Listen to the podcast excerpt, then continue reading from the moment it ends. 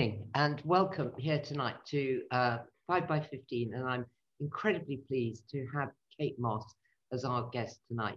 Kate's been on 5 by 15 before. She's a, an amazing storyteller. She burst onto our book world with her extraordinary book Labyrinth, which was the first in a series that included The Burning Chamber. She went on to write The City of Tears, The Citadel, and these all added up to selling around about 8 million copies all over the world 35 different languages, and Kate is an absolute fixture. But for her current venture, she has done something slightly different. Uh, well, I might add, I should add that she is also the founder of the Women's Prize, which has given all of us an enormous pleasure and a great lift to women's fiction. But what she's done now, she's written a book about caring. It's called An Extra Pair of Hands, a story of caring, aging, and everyday acts of love.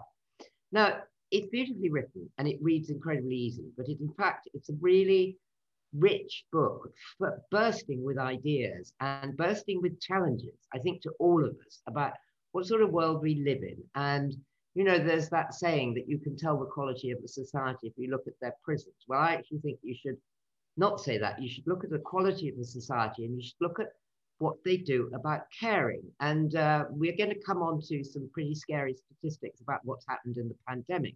But I want to start with, first of all, asking Kate why she chose to write this book and just to outline for us how she ended up living with her husband, her children, her parents, and her mother in law, the indefatigable Granny Rosie, who is now a full scale celebrity thanks to Kate's book, um, how they all ended up living together in a house in Sussex. Kate, welcome to 5 by 15.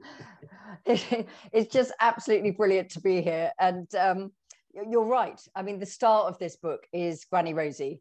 Um, and the joy has been watching Granny Rosie have photo shoots, go on the television with me, do radio. And she's 90 and has lost none of her zest for life. Um, and I'm now getting lots and lots of letters from people who used to know Rosie back in the day saying, oh, it's lovely to see Rosie out and about. So that has been a complete unexpected uh, consequence of the book. So I've been a carer on and off for 12 years. And it's not a word that I ever particularly used about myself because if you're lucky enough to love your parents and love your mother-in-law as I do, um, it feels it's partnership. It, it's about reciprocity. It's about being there when somebody needs you. The title of the book, An Extra Pair of Hands, is Granny Rosie's title. And when we were talking about it, she said, Well, when all's said and done, you're my extra pair of hands. And that, that's exactly right. And but at the same time, there are 13 million of us, unpaid carers, hidden in plain sight. And I realized that I needed to raise my voice with everybody else's voice to make caring visible. And this year's Carers Week in June, uh, the strapline was making caring visible and valued. And I think all the time that we don't use the word, we kind of assign it, you know, it's something nobody needs to take seriously. And I remember talking to my mum who cared for my lovely dad who had Parkinson's. She would say, Well, but darling, that's the vow I made when we married in mm. sickness and in health. So that was one of the things about writing the book. But in terms of how we all came to live together, we, my husband and I, we all grew up in Sussex. We all live now within a stone's throw of where we were born and went to school and all of these things. And my husband and I were in London, but we always kind of wanted to come home to Sussex. And Granny Rosie, when we moved back down to Sussex, and our, you know, that was back in 1998, I said, you know, in passing to Granny Rosie, so Rosie, if at any moment you'd like to come and live with us, you know, just just say the word. And three weeks later, Rosie arrived essentially with her electric piano, a, a few clothes, um, a couple of treasure possessions and a load of books, but otherwise traveling light. So she's lived with us for more than 25 years. And then my lovely parents moved in here, where I'm talking to you from now, uh, back in 2009, when it became clear that my father's Parkinson's, he'd lived really well with Parkinson's for many years, but he caught a virus on a plane and he went overnight from being a healthy mm-hmm. man with Parkinson's at the age of 80 to being somebody who needed a lot of care. And over the years, it became clear that my heroic mum was going to need more day to day support if he was going to stay at home. And that's what we wanted and what he wanted. So then they moved in with us too. So then we suddenly ended up with this three generational household in, as I describe it, the house on the corner where, where three roads meet. when did you realize you'd become a, a carer? Well, do you know, I, I've been caring full time for Granny Rosie for a, a couple of years now. There was a moment after my mum died and before Granny Rosie fell when she was just, I mean, Rosie is happiest on a bicycle, on mm-hmm. horseback. The very first time I met her, she was riding on a moped down uh, the lane in which uh, they lived. Uh, on a horse saddle, on top of the moped saddle, in the tiniest pair of shorts, the tiniest and tightest vest, with a horse riding hat over her arm. And now Rosie's in a wheelchair. Mm. And she really resents this that she, at 90, is no longer physically able to do stuff for herself. Um, so I'm a full time carer now. I've been for about three years. With my mum, I very much felt that she was the carer and I was her carer. So that I was helping her to look after my dad. My dad was a gentle, beautiful, wonderful man. And he was very easy to care for. Mm-hmm.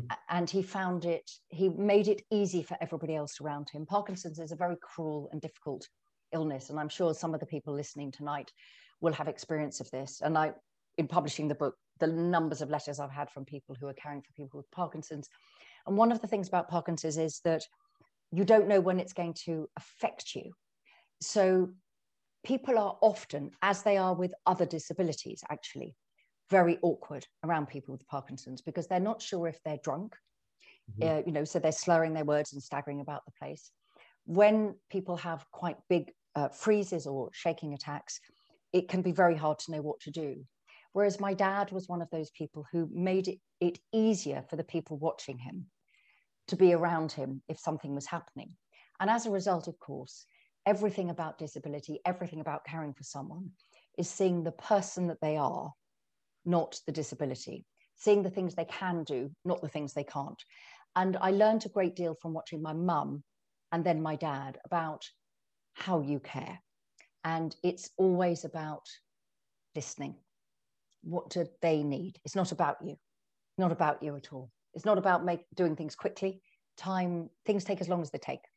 So I think I was always learning about how to care. And so when it, I needed to really step up, it, I, I was kind of I've been prepared to do it, I suppose. So it's really interesting what you write about time and, and saying that you go on to a different time schedule because you you make a nice illustration about say Granny Rosie wanting something from the other side of the room and you could do it in a nanosecond, but maybe she wants to do it because it keeps her independence. And it makes you think about all the, you know, you, you said just now there are now 13.3 million carers in the year. That's 5 million more than we had 18 months ago. At the beginning. Yeah, when I wrote the book, the figure in here is 8.8. Right. And the figures now are 13 million because of the pandemic and how many people have needed to step up for other people because all the daycare centres, everything else that was around, stopped, you know, they stopped. So they weren't there. But of all of that 13 million, probably do not have time, do they? No. And um, I think the thing that that I feel as a feminist, um, mm-hmm an older feminist nowadays, mm. slightly creaky knees. Well, I'm know. an older feminist. We're, we're, we are older feminists. We, yes, and you are the queen, obviously, um, in all of these areas. But I think what is very interesting is that uh, a woman has a 50 50 chance of being a carer by the age of 59, which is the age I am now. It all happened a lot earlier for me, but I'm, I'm absolutely on that median point now. A man has those same odds at 75, which to me, as my analysis, based on nothing other than common sense, suggests that women care for everybody mm-hmm. and men care for their partners, male or female. Uh, you know, the majority, that's what happens. So there's a lot of older male carers, but that actually women are expected to step up. And many of us, like me, it is a privilege. And I did it willingly. I was lucky to have two amazing parents who I loved and miss all the time and I have an amazing mother in law who I've known since I was 15. My husband and I, obviously, we weren't husband and wife then, but we met at school. So we have, and all of our family lives nearby. So there's a lot of support. Many women are caring for the husbands or wives of their parents who they don't even know. They're caring for aunts and uncles. They're caring sometimes for siblings. And everybody I've talked to, nobody resents this. But at the same time, the entire system works on the basis of women stepping up. Mm. And there are many women, um, and men, of course, but in, particularly in this part of the conversation, who were not parented well. They were not loved. They were not cherished. And they're now being asked to step up for people who did not care for them. There are many women who maybe wanted children, but couldn't have them, or women who had children who have died, or who live on the other side of the road uh, world. So everything about the way it works relies on women putting whatever it is about themselves to one side to step up. And it's very important to me in the book that I, I am aware all of the time that I am so lucky. I cared for people and care for people that I love to bits. And I am repaying a debt because they cared for me. But my experience isn't true. And there are many people who are caring for older generation and children at the same time. So this is why we need to fix the system because if we can all step up, great. But what about the people who can't? We need to be there for those carers and support them. So there's a there's a whole lot of issues that get tied in here. I mean, old age, one that we tend to not like old people. We don't rate them. We think they're a nuisance. They of shuffle off. Women who are still downgraded, and the issue of care that sort of comes into the middle of those, which then explains why care is so badly rated, badly paid, and badly mm. seen as a job. So, um, how do you see that we could rectify this? I mean, I, I know you know we were talking earlier about the again another current government failure to deal with the Dilnot review, which was looking at how to sort out social mm. care. What do what do you think we can do? Well, I think firstly the language around old age needs to change. So almost everything that you read will um, be accompanied by a very, very um, uncomfortably or sad looking person in a care home on their own, you know, all of these things. That is not statistically the case anymore. And every single piece about old age is about, oh, it's a terrible problem. But hang on, let's turn it round. Mm. What about, oh my God, the NHS has worked? What about the fact that the majority of people, if they don't have a particular life limiting illness, if they have cancer or uh, you know whatever particular thing that is, can now expect to live into their 70s, but probably 80s and maybe 90s and even 100s. This is a sign of the incredible success of the 20, 20th and 21st century healthcare system. So, firstly, let's change that round. Are there issues that come with the population living older? Yes, of course there are. But it's also about living better lives, hmm. longer mm. lives, healthier lives, but at the same time accepting limitations. You know, Rosie, you and I have known each other a very, very long time.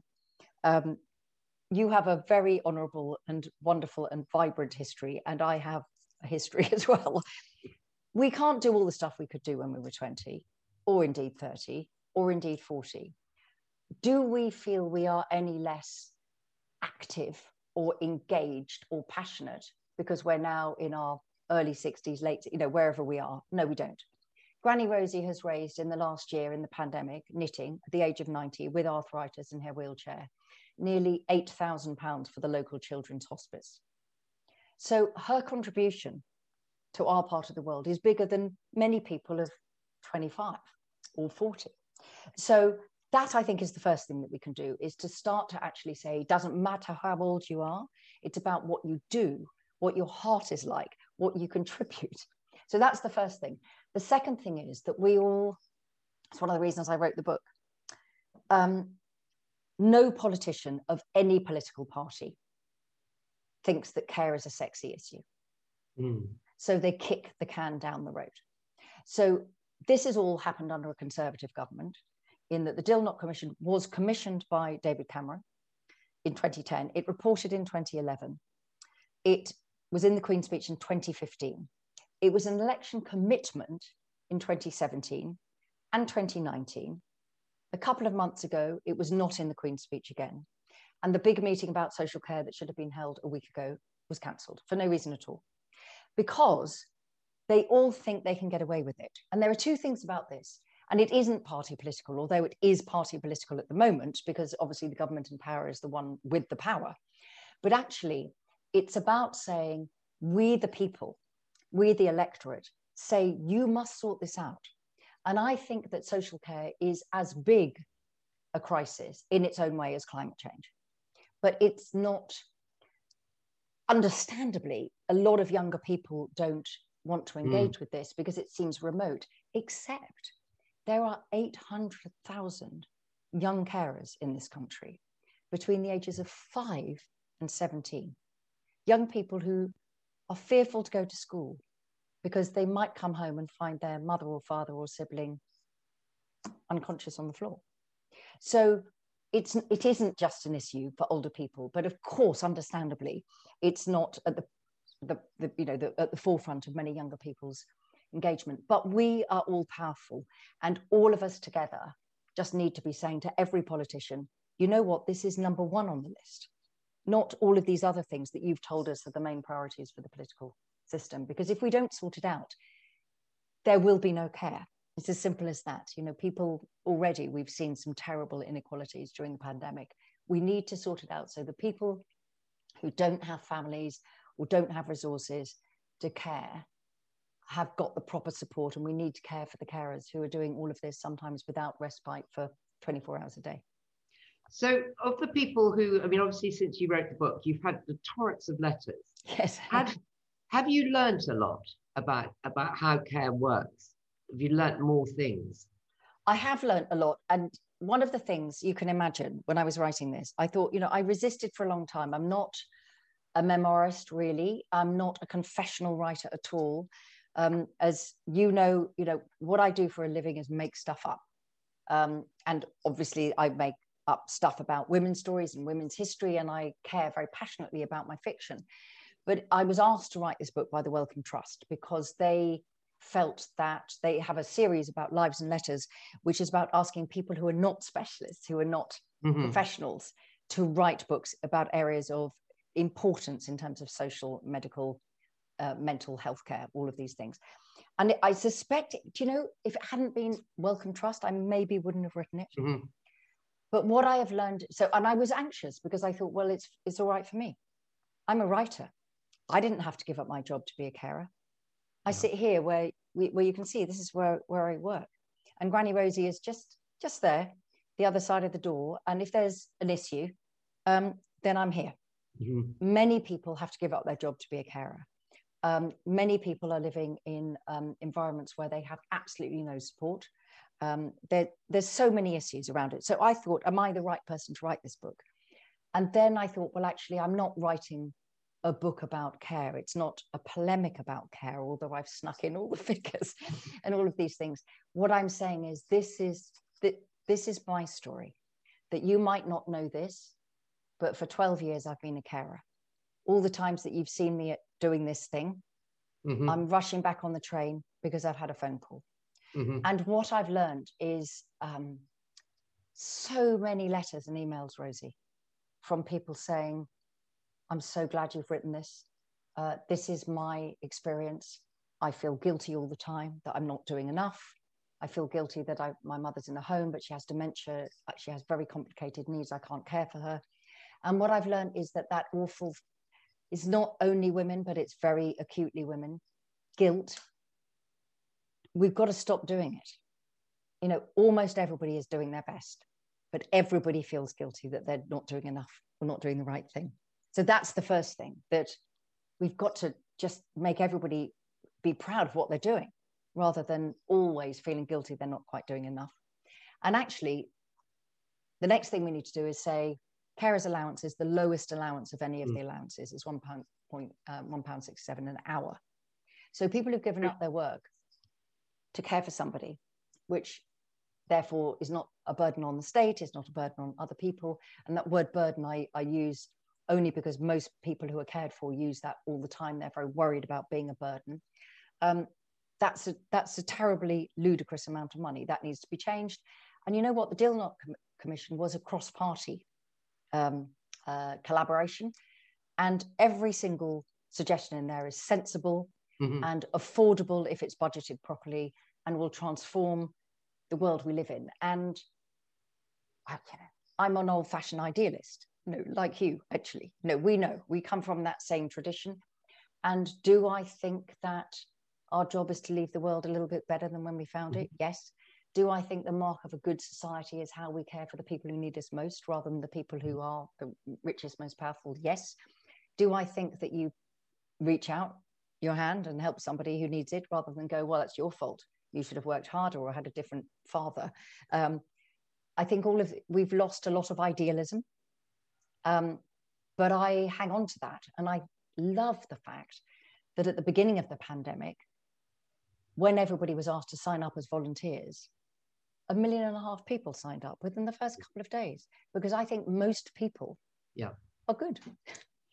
Yeah, I think that that's really true, and that, that we have to hang on to that. So it's very it's very sad. I didn't know that they had cancelled that meeting again. Yeah. But I want to talk about a couple of specific things. I have a, I have a friend, and her husband's just been diagnosed with terminal cancer. It came pretty out of the blue, and we were talking the other day, and we were talking about the ultimately great gift is to give someone a good death. Yes. To give them a death that is, you know, that you leave the world feeling that the world is okay, that you're not actually in a terrible state because everything's falling apart. Mm-hmm. And I, I felt when I read about your own parents' death that you enabled them to have what I call a good death, a death with as little fear and stress as possible. Were you consciously trying to do that? Yes. Absolutely. I've lived my life surrounded by old people. I mean, not older people, but you know, my godmother died when she was 104. She was an Anglican nun. I know. And she was really great till she was 102. And then she was really pissed off because she wanted to see God. And she was like, why am I, why, why am I being kept waiting for this moment that I, you know, I've dreamed of? Or, you know, and she was fantastic. My uh, my wonderful aunt, who was one of the founders for the movement of the ordination of women, she died in her late 90s. So did both of my grannies, nearly hit their 100 uh, mark. So I've always had old people around me. And you said something really true and pertinent earlier when you said a lot of people are scared of old people and they don't value them. If you've grown up in a multi generational way, and if you grow up in a small town where everybody knows everybody, and um, you don't have a fear of mm-hmm. old age in the same sort of way because it's, it's well, it's just Alf or Ernie or Bert. And you know, one of the when we first did when we did the first bit of television, Granny Rosie and I for the book, um, I I have now unplugged. You'll be glad to know my phone in this room um, because we were on the television live, and and one of Rosie's friends who is 99 uh, rang up to say, Rosie, you're on the television, and it was like. Oh my God! But there he is, ringing up because he's watching the television and he can he can see Rosie and he's thrilled. So I think that that issue um, but you know what? If you spend a lot of time around older people, it's not necessarily the same for everybody, of course. And people who are diagnosed with um, a life ending condition, often out of the blue, which will be very quick. Obviously, there often isn't acceptance there, there is fear. Uh, so, those are very different things. But we're all going to die. Dying well is part of living well. Mm. It is um, again, the, one of the things that's been lost in our medicalized world. In the older days, you know, Granny Rosie, my mum, my dad, everybody had seen a dead person because people died at home. And my dad wanted to die at home, and Granny Rosie wants to die at home. And it is tough. You know, when Rosie and I sit at the end of the kitchen table, and I've got my glass of white wine, she's got her G and T, and a couple of weeks ago, I got a friend who came to um, record her funeral music because Rosie decided that she wanted to sing her own exit music. Wow. Um, she's singing Wish Me Luck as You Wave Me Goodbye. And it will all be in bits. But at the same time, that me arranging that for her, although there was a huge amount of my heart that was going shattering at the thought of it, that is about her having agency and her leaving her life in the way that she wants to.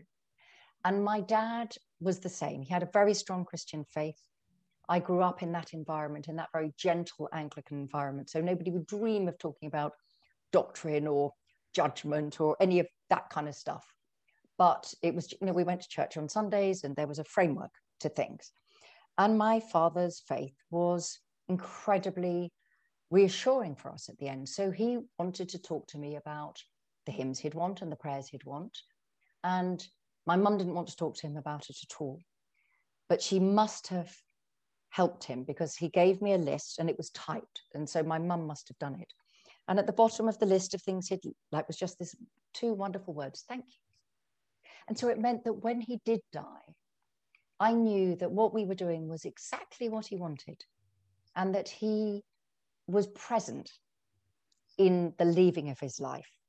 And I have done a lot of talking recently around the book for dying well and those kind of and people think it's terribly morbid but of course it's not it's granny not. rosie sometimes says i didn't think i was going to wake up this morning mm-hmm. and one morning i will go in and that will be true um, but my my granny's you know my paternal granny's um, sister died when she was 101 and she was uh, called winifred and she rang up my granny and said betty the trumpet has sounded until the day she died, she rode around Brighton on a bicycle with a long grey plait down. And she'd never married, you know, down her back and or, sit up and beg bicycle. And when my granny got round there, she was dead in her chair.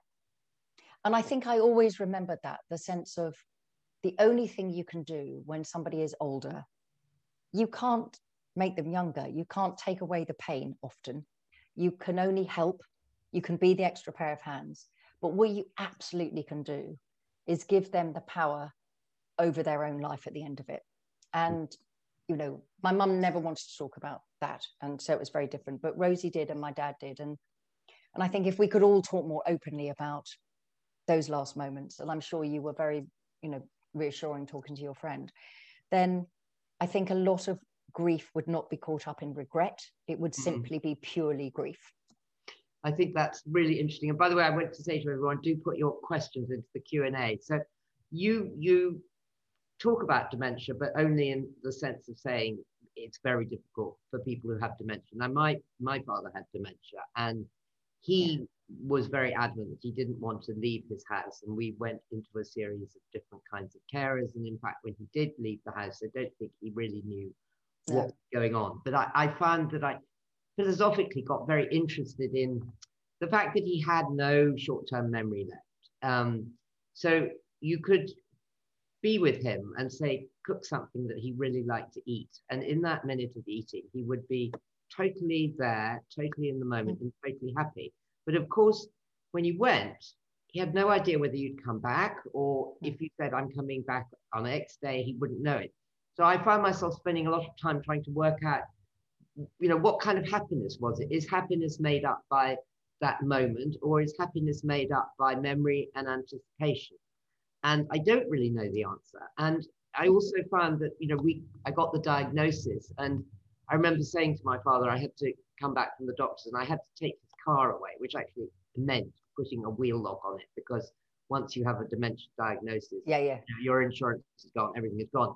And he was furious and he was yeah, yeah. raging around. It was a sort of winter afternoon. He was raging around the garden. And I ended up saying, it's only for a while until your memory gets better. And it was an extraordinary moment because, of course, I then entered into the lie, which, of course, you never left once you, you'd entered it. And it's very complex how you how you cope with it. I, I mean, you feel uh, completely inadequate to uh, deal with this loss of memory. And and yet it's happening to more and more people as we live longer and longer yes and i mean I, I can't remember off the top of my head the stats that I've got in the book because I'm, I'm terrible at scrambling the numbers. Um, but actually, now dementia is the biggest cause of death, as it were. You know, more people die with dementia now, women in particular. Men still are slightly ahead on heart issues, but dementia second. Whereas 50 years ago, it, it hardly appeared. Now, that's partly because the medical profession has become better at um, identifying dementia much earlier on. Okay. Um, it's also partly because people are living longer. And it makes sense, doesn't it? You know, all of our bits and bobs wear out. And so our brain's going to wear out too. We don't entirely know why some people's brains um, switch in that way and other people's don't. And I'm very conscious that I, I had, it was a great piece of fortune for me, um, I suppose, that none of the the people I've cared for have had dementia. And there, it is a game changer because if you are caring for somebody with dementia who maybe doesn't even know you, for many people, they are grieving the parent they knew, or the friend they knew, or the husband they knew, or the wife they knew, or partner, whoever. But also, there is sometimes a memory, um, a character change that comes with mm. dementia, which can be very, very challenging. So people who've always been very calm and lovely become very angry or very, um, uh, this is not the medical term, vulgar, um, but yeah. in terms of very uninhibited or very um, verbally aggressive or all of these sorts of things. And this makes an enormous difference. I you know i, I support our local uh, place which is uh, uh, called sage house which is dementia hub which gives um, respite care for people who are at the beginning of the dementia um, and for the people who are caring for them. And the one thing that i learned that were two extraordinary things that i learned there were firstly that if you go along with it as you did that is a kinder and happier thing to do. We all have in us a sense of honesty is more important than anything else. Well, you know, sometimes it nece- isn't necessarily. It's what I was it Chekhov that called white lies. Mm. Um, you know, that sense that sometimes when someone says, you know, is your father coming and your father's been dead for 20 years, saying he'll be here in a moment gives solace and mm-hmm. peace and comfort and the conversation won't be remembered. So that's one of the things that the idea that you let them de- define the conversation not you not trying to make them yes. remember because that's not how it works. The other thing that i found absolutely fascinating which maybe you came across rosie when you were caring for your dad was that mirrors are really really challenging for people with dementia. Um, so that sometimes people can are aware of being inside themselves, aware that they're looking at themselves, but what they see is something so unrecognizable. And when I was there being shown round, and it's such a brilliant place, Sage House, that they have a hairdressing salon and there are curtains to go across the mirrors. Because mm-hmm. very often that that is a moment of insight as to what has been lost. So I think it's fantastic that there's so much more knowledge about dementia. But anybody who's listening, you know, back to that thing about guilt, it's it is a very different thing caring for somebody at dementia with dementia at home. You are never able to turn off. And it isn't necessarily the right thing. A lot of people want to stay in their own, own home, but actually might be happier with a bigger group of people. The thing that I used to find heartbreaking towards the end of my dad's life we had carers who would come in morning and evening for the very intimate personal stuff, which he did not want my mother or, or me to do. Uh, Granny Rosie's absolutely fine with all of that. Um, and sometimes the carers would come and they would sit in the kitchen and you give them a cup of tea and they'd cry because they'd just left somebody who was not going to see another human being for 24 hours. And they'd been with them for 15 minutes because that was the slot. So particularly in cases of dementia, I think that people need to really just be kind to themselves about their caring decisions. If you can afford to have care and that would help, then do it.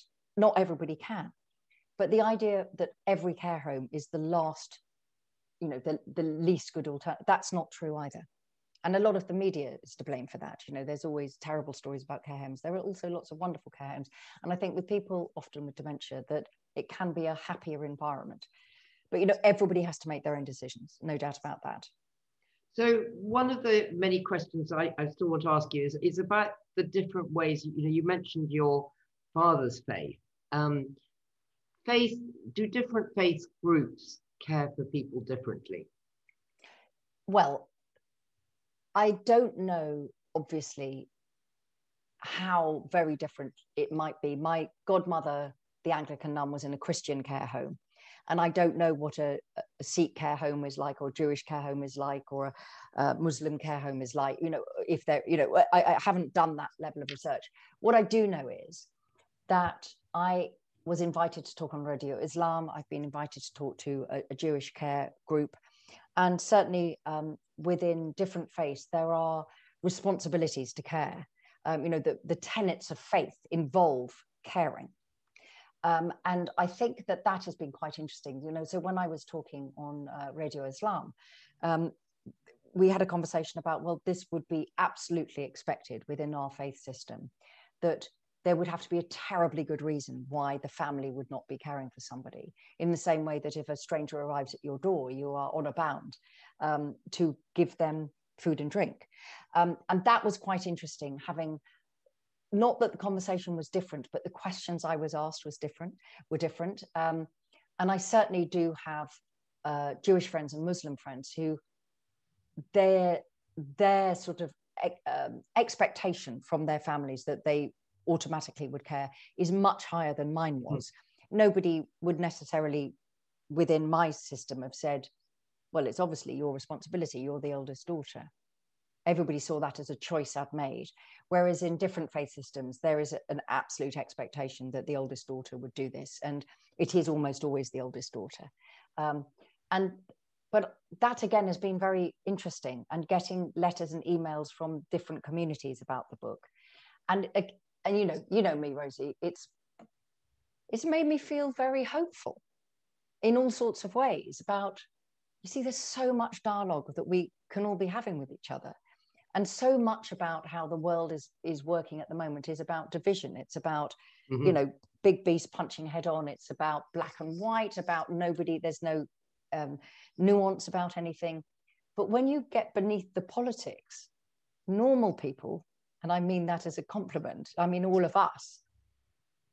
Just a, getting on with things and want to get on with things. But that's why it matters that we all as normal people start going you know what you you guys you want to be in charge you sort this out.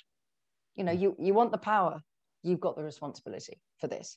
And i think you know that there's no doubt that there could be a multi-faith and people of no faith and people who define and all the, issue of care will touch everybody's family however your family is set up whatever faith you are wherever you live everybody's going to come into contact with us at some time or another so why don't we all just get together and try to actually make the politicians take it seriously. Well, I, I couldn't couldn't agree with you more. Do you think that for you, um, it's very interesting in your book that you find that with your father, your grief is more more easy, but when your mother dies, and she dies, I mean, although she's ill, she does die very suddenly. It hits you like a sledgehammer. Yeah, yeah, it, it did for me. Absolutely did for me. My mum dying, and um, I think with my my my dad, and I should also say to all of you listening, the book is full of joy. It is. it's, it's a celebration of older people. You know, we're, we're talking seriously, and it's a, a joy for me to talk so seriously about the book. Um, but there's a lot of nature, there's a lot of literature, there's a lot of, and there's a lot of Granny Rosie, who who is obviously the the absolute star of the book. Um, but I think the thing with my dad is that he he genuinely felt um, that he was going to be reunited with his mother. He genuinely felt he was going to see again the men who died beside him in the war. Um, he felt that he was going to see friends that had, had passed on uh, a lot earlier. So there was a gentleness because he, he didn't want to leave my mum. But apart from that, he was absolutely ready for the next adventure. My godmother, the same. I saw her quite close to when she died. Um, and she was just radiant with the idea of the next adventure is about to begin. And of course, that is one of the, you know, the absolute solaces and joys of faith for people who hold faith. The idea that this is one part of a story, and then there's mm-hmm. an, another much better story to come.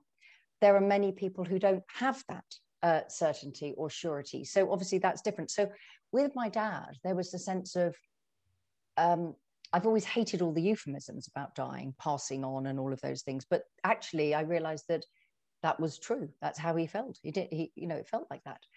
Um, talking about death to Granny Rosie, she feels when you're gone, you're gone. Mm-hmm. So, and she actually is quite comfortable with that as well. um, so I think with my ma, she just didn't ever want to talk about any of those things. And in the last week of her life, she on the you know she died very early on the Sunday morning on the shortest day of the year, which is a year, a day, 21st of December, she'd always hated. And on the Thursday before she died, she was on stage with the entertainment group that she and Granny Rosie were in, the old timers, in a pair of um, 87 pair of fishnet tights, singing wine, whiskey, and wild, wild women, sitting on uh, the lap of a wonderful retired commander who actually was up here having a cup of tea today with Granny Rosie. He's now completely blind but came up and they bring their you know and they chat about the old days and they sing um, in the kitchen and I, I put my headphones on if i'm trying to write um, they were singing the lonely goat herd um, from sound of music and that's got a lot of yodeling in it so you don't need that when you're trying to write an article. Um, but my ma just she wanted to leave her life as herself. She didn't want to decline. She'd seen that.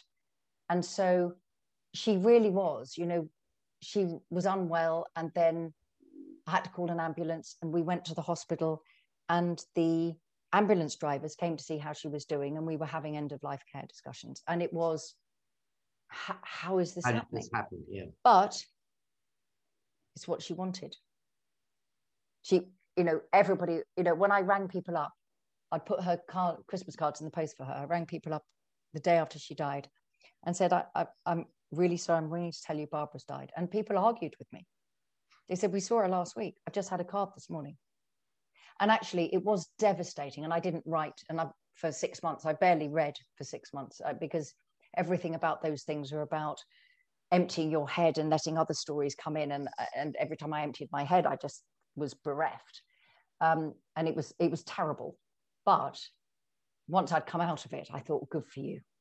Good mm-hmm. for you. You just went, sayonara. And off she went um, and you know and so it but it's you know it's back to your question earlier let people have the death that they want if at all possible it's not always possible so this, as we've said the star of your book is without a doubt granny rosie who um, it comes over as just this impossibly wonderful irrepressible character who everybody now all over the place knows. Does she yeah. is yeah. this uh, uh, does she like all this? She's loving it. She's absolutely having a hoot. So you know, all of these, um, you know, we've done photo shoots for the Telegraph, for the Mail, for uh, Saga, for, you know, this, that, and the other, radio type, you know, we've done all of these things. And everybody arrives and um, they say, you know, they send hair and makeup. And Granny Rosie said, I've never worn makeup in my life. I'm not starting now. Um, and they all come in and they, and it's just hilarious because they know that there's a 90 year old woman in a wheelchair who is a cared for person. So they come in with a certain attitude about what she's going to be like. And with it, so they say, well, you know, we could maybe take a picture in the garden. Would you like coffee? And Rosie will go, well, the sun's over the yardarm. I think I need a G&T. um, and so then we have a G&T and then I turn two minutes later and the G&T has been drunk and I go, oh, I don't think we should have another G&T. But then the glass, of course, doesn't match the other photograph. Um, she is just, she is, I mean, in her own words, a one-off.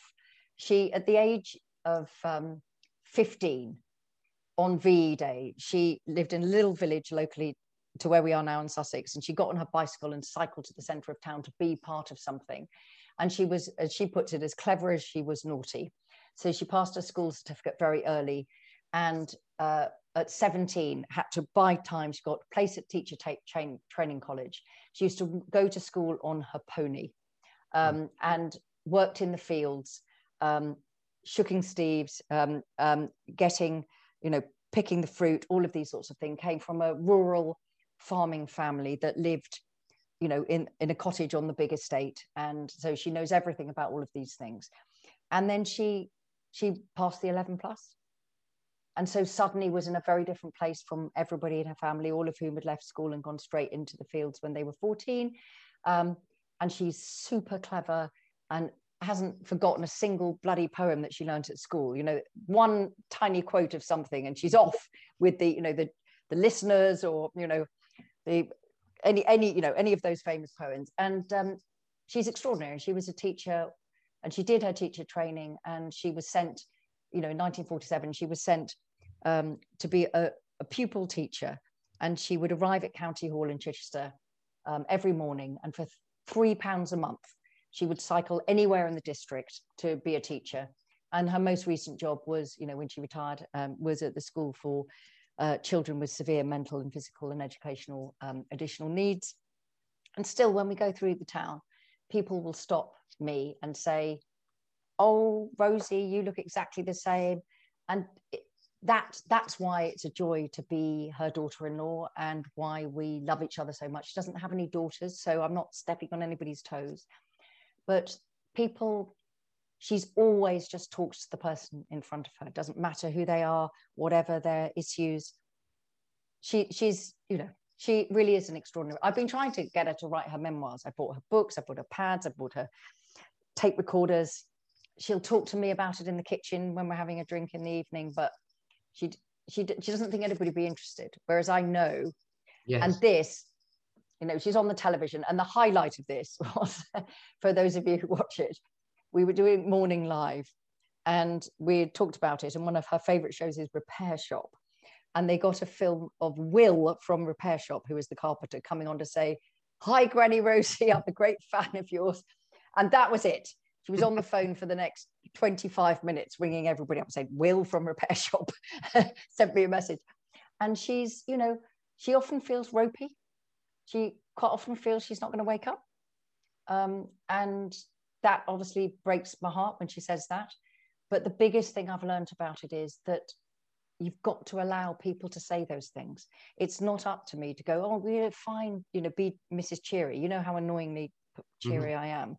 Um, what I've learned is if somebody wants to feel bloody awful, they're allowed to. Not up to me to go cheer up. She doesn't have to cheer up. She can feel really awful, you know. Um, I like. So, yeah, she's a I, star. I really like your line when you say old, old ages and butlers, although I got a bit confused because I thought, well, butlers, you know, I mean, whatever. Yeah, yeah. strange, strange kind of a, a competition. Anyway, Kate, we've got questions coming in. So I wondered if you'd read a bit because the book's so lovely maybe just read that beginning bit about your childhood and then it, it sort of ends on a, a really lovely note. Yeah, I will. And thank you. And I'd love to because the reason that I can be a carer and, and take so much pleasure in it, apart from being very lucky, is that I learned all of my life what it was to care. So the beginning of the book is Christmas 1975. My sisters and I are sitting in the back of our car, our legs touching and the seat scratchy. Streetlights flash by in quiet suburban towns. Then we're out into the darkness of country roads in the South Downs. Sleepy after a long day, a visit to my mother's favourite cousin and his wife somewhere in Surrey. Sandwiches for the journey home. Edam cheese, something I've never eaten before. I want to like it, but it doesn't taste of anything. And it's the texture of my swimming hat. It's winter, and we're wearing flared jeans and striped polo necks, itchy at the neck beige and mustard colour, yellow, the colours of the 1970s. Lava lamp prints. Or maybe not. Memory is a fickle friend, and there were many such journeys to relatives at Christmas. But if the image is slightly blurred, I'm certain it's Boxing Day or thereabouts, coming up for six o'clock. We're in our usual places, me behind our mother on the passenger side, my middle sister perched and looking straight ahead, my younger sister curled up behind our father, a folded coat against the window for a pillow. In the compartment beneath a handbrake, there's a packet of tissues and a metal tin of car sweets, Fox's glacier mints and barley sugars, the brittle taste of day trips. I'm 14 and young for my age, but wanting to fit in with the more popular girls at the 2000 strong girls comp, the ones who smoke and have boyfriends who roll their skirts up and wear platform shoes to school. Blue eyeshadow. Imagine. I'm not sure why I remember this journey so clearly, when in truth it could have been any other December in the 1970s, perhaps visiting my maternal uncle and aunt in Addlestone, though I think that year the Christmas number one was Slade, or an afternoon spent with my paternal grandparents in Hove.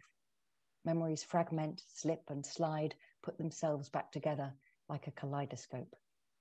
Playing I Spy to pass the time until we're bored of it, the ritual of seeing which of us could count the most Christmas trees in the windows of all the houses and flats as we drove along the old coast road from east to west Sussex until the spire of Chichester Cathedral welcomed us home. Knowing that, because it was the holidays, we'd have supper on our laps in front of the television. Knowing my father would have left the light on in the porch so we didn't come home to a dark house, and that our Christmas tree would be sparkling red and blue, a holly wreath on the front door knowing all this in advance because that was how it always was.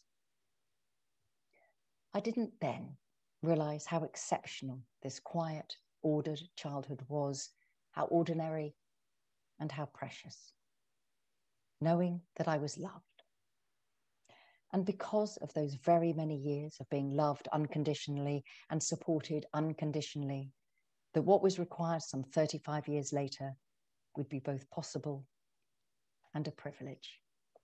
That is so lovely. Thank you. That's really wonderful. It just um it just puts it into a fantastic context that they give you life and you help them yeah. out at the other end of it. And it's Yeah. very it's very wonderful. It feels very right. So I'm going to come to some questions now. Um that's really that was lovely, Kate. Thank you. Thank you. Sorry, I feel all weepy. Um no, I know. I had to, I did the audio book. You can imagine how long Yeah, that that took. Yeah. Um, so from Liz, this is interesting. Has caring affected your thoughts about your own needs in the future? Have you reassessed your life values going forward? And then she's added in brackets that she's caring full time for a 90 year old mother with Alzheimer's for the last four years and planning completely changing my life once I get it back. So good on you, Liz. Um, Kate.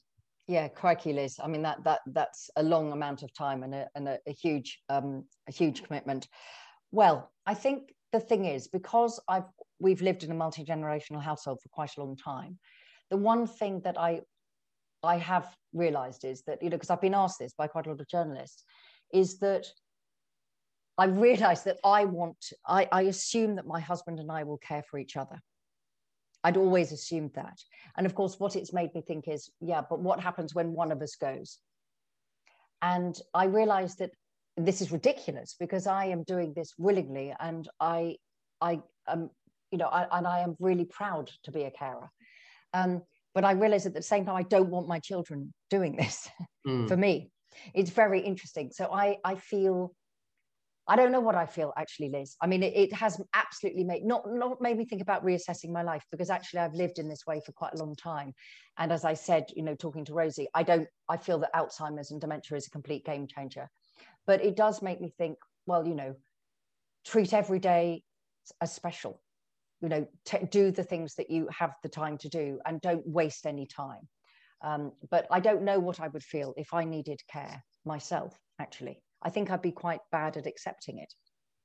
Mm, It's interesting you say you wouldn't want your kids to do what no, you which is ridiculous. Which is ridiculous because my my parents would, I'm sure, said the same.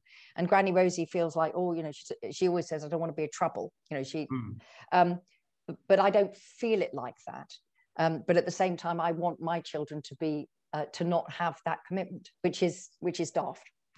Well, as you say, it's always nothing is clear about this. It's very No. complicated, and a lot of people have been asking about guilt. There's a really interesting question from Emily saying, "It sounds like you're saying we should change the narrative on old age by focusing on contribution, using Granny Rosie's fundraising as an example.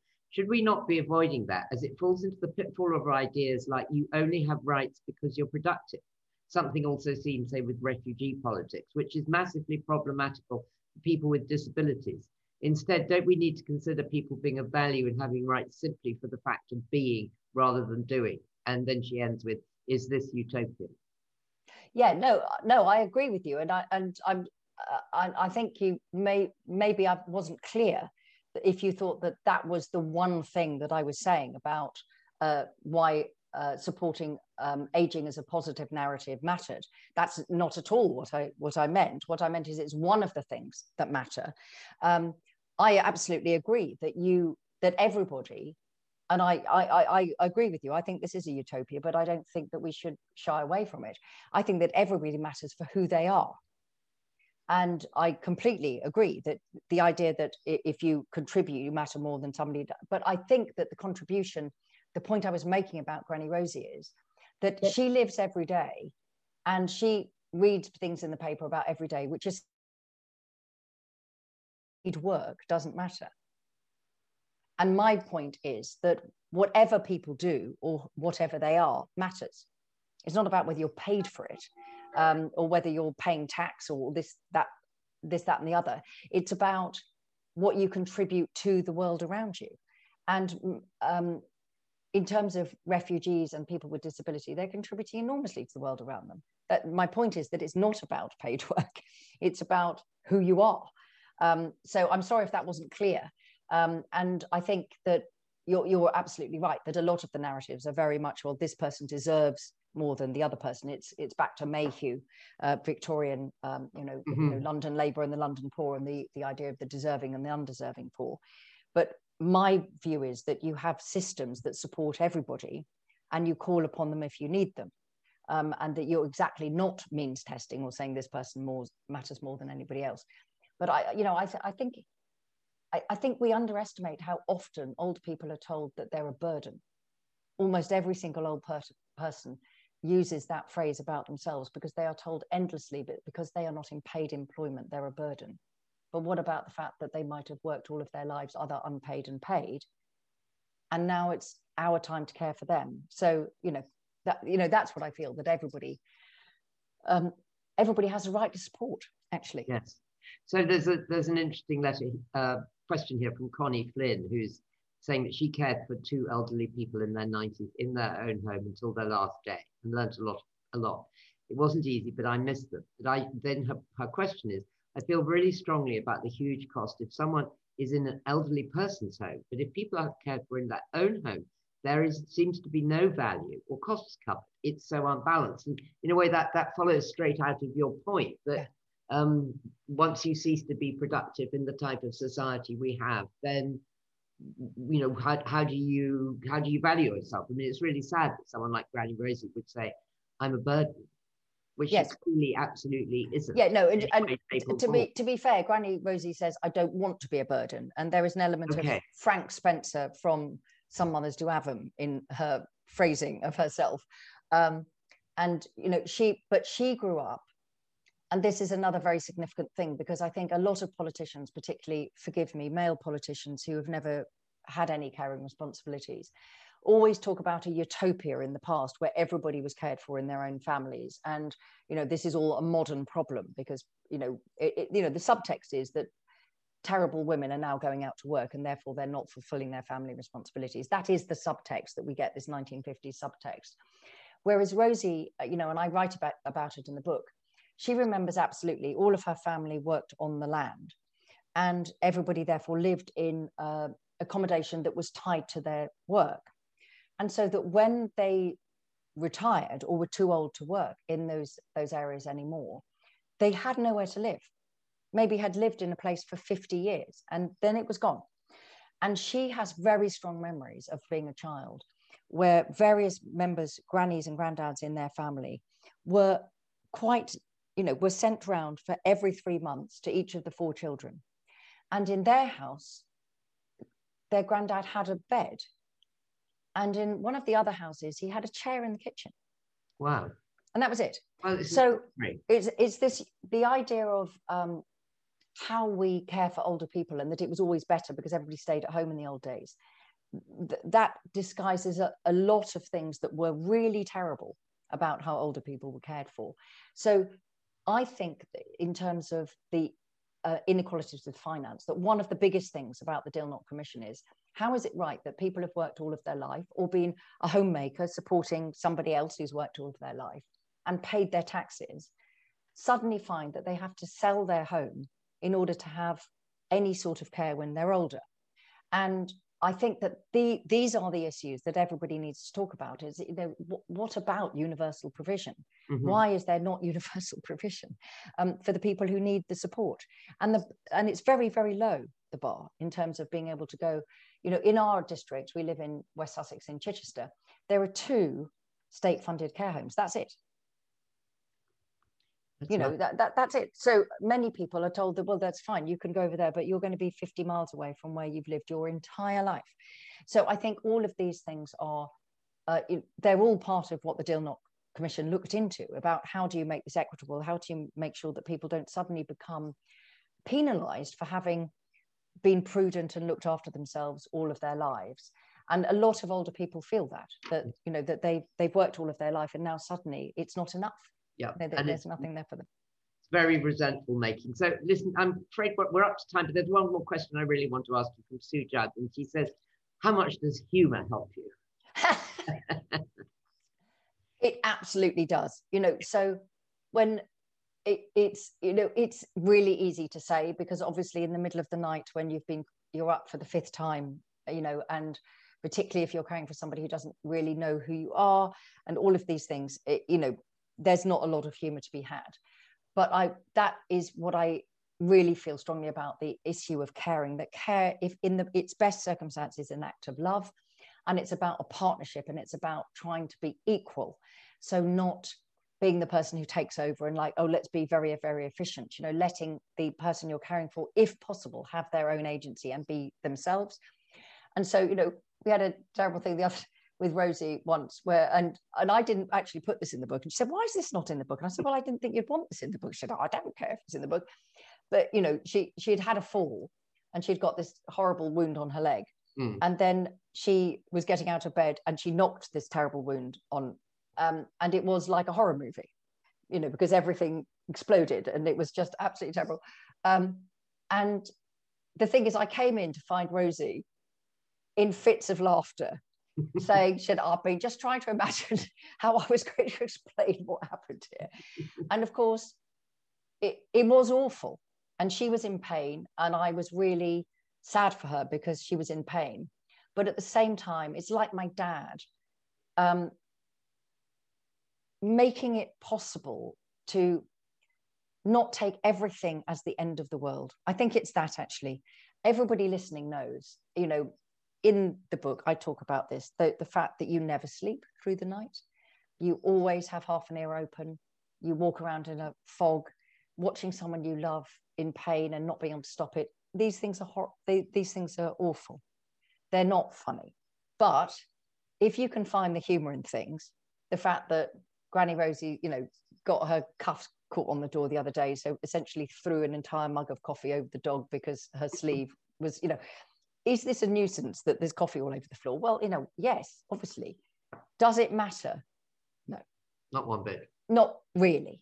Um, because in the end there's a stain on the carpet which you know there's a stain on the carpet and the dog you know looked you know the dog is white and then he was a little bit brown and that was fine. Um so it you know i think but i think the key thing before we finish is about time and about patience. And everybody listening who's a carer will understand this is that you have to let things happen at the pace they happen. It doesn't matter how long it takes. Everything about our working lives we're told to be quick is to be efficient when you're a carer, it's about listening to what the other person needs. And it's not about doing it fast. It's about it happening in the way that they want it to happen and you want it to happen. Do we all get impatient? Yes. Do we feel frustrated? Yes. About the same conversations that happen over and over again? Of course, we're all human. But all you can do is just wake up the next morning and think, I'll try and do better today. And that's all I would ever say to myself when I thought I'd not been great carer. Hmm. I'd think, well, just be better tomorrow just be better tomorrow. Don't be so you know. And that's all any of us can do and support each other. Because if we support the carers and carers support each other and we raise our voices then we can help care for the carers and things might change and and they need to change. They need to change. Okay thank you. I'm incredibly glad that the caring world has now got you as an advocate because you are a brilliant woman at getting things done i think. But how you kept the Orange Prize going all these years. Sorry, well, the Women's Prize. God, women's Prize now. That is, a, that is a real, that's a senior moment. Okay, flipping back to Orange Prize. But anyway, this is a fabulous book, An Extra Pair of Hands. The, I'm holding it up because Rosie doesn't. Yeah, I've got a proof. So the thing is, I Kate to hold it up. Yes, it's really wonderful. Um, I enjoyed it so much, and I've so enjoyed talking to you. It's really interesting. It's a, such a big issue that actually yeah. just the chance to talk about it for an hour has been a real privilege. And so, for me as well, actually. Thank you, know. so much, and it's lovely to see you. And thank you all very much for joining in. Um, thank you for the questions, and I'm sorry we didn't get to all of them. And yes, we'll see you again soon at 5 by 15 and have a good evening and good night.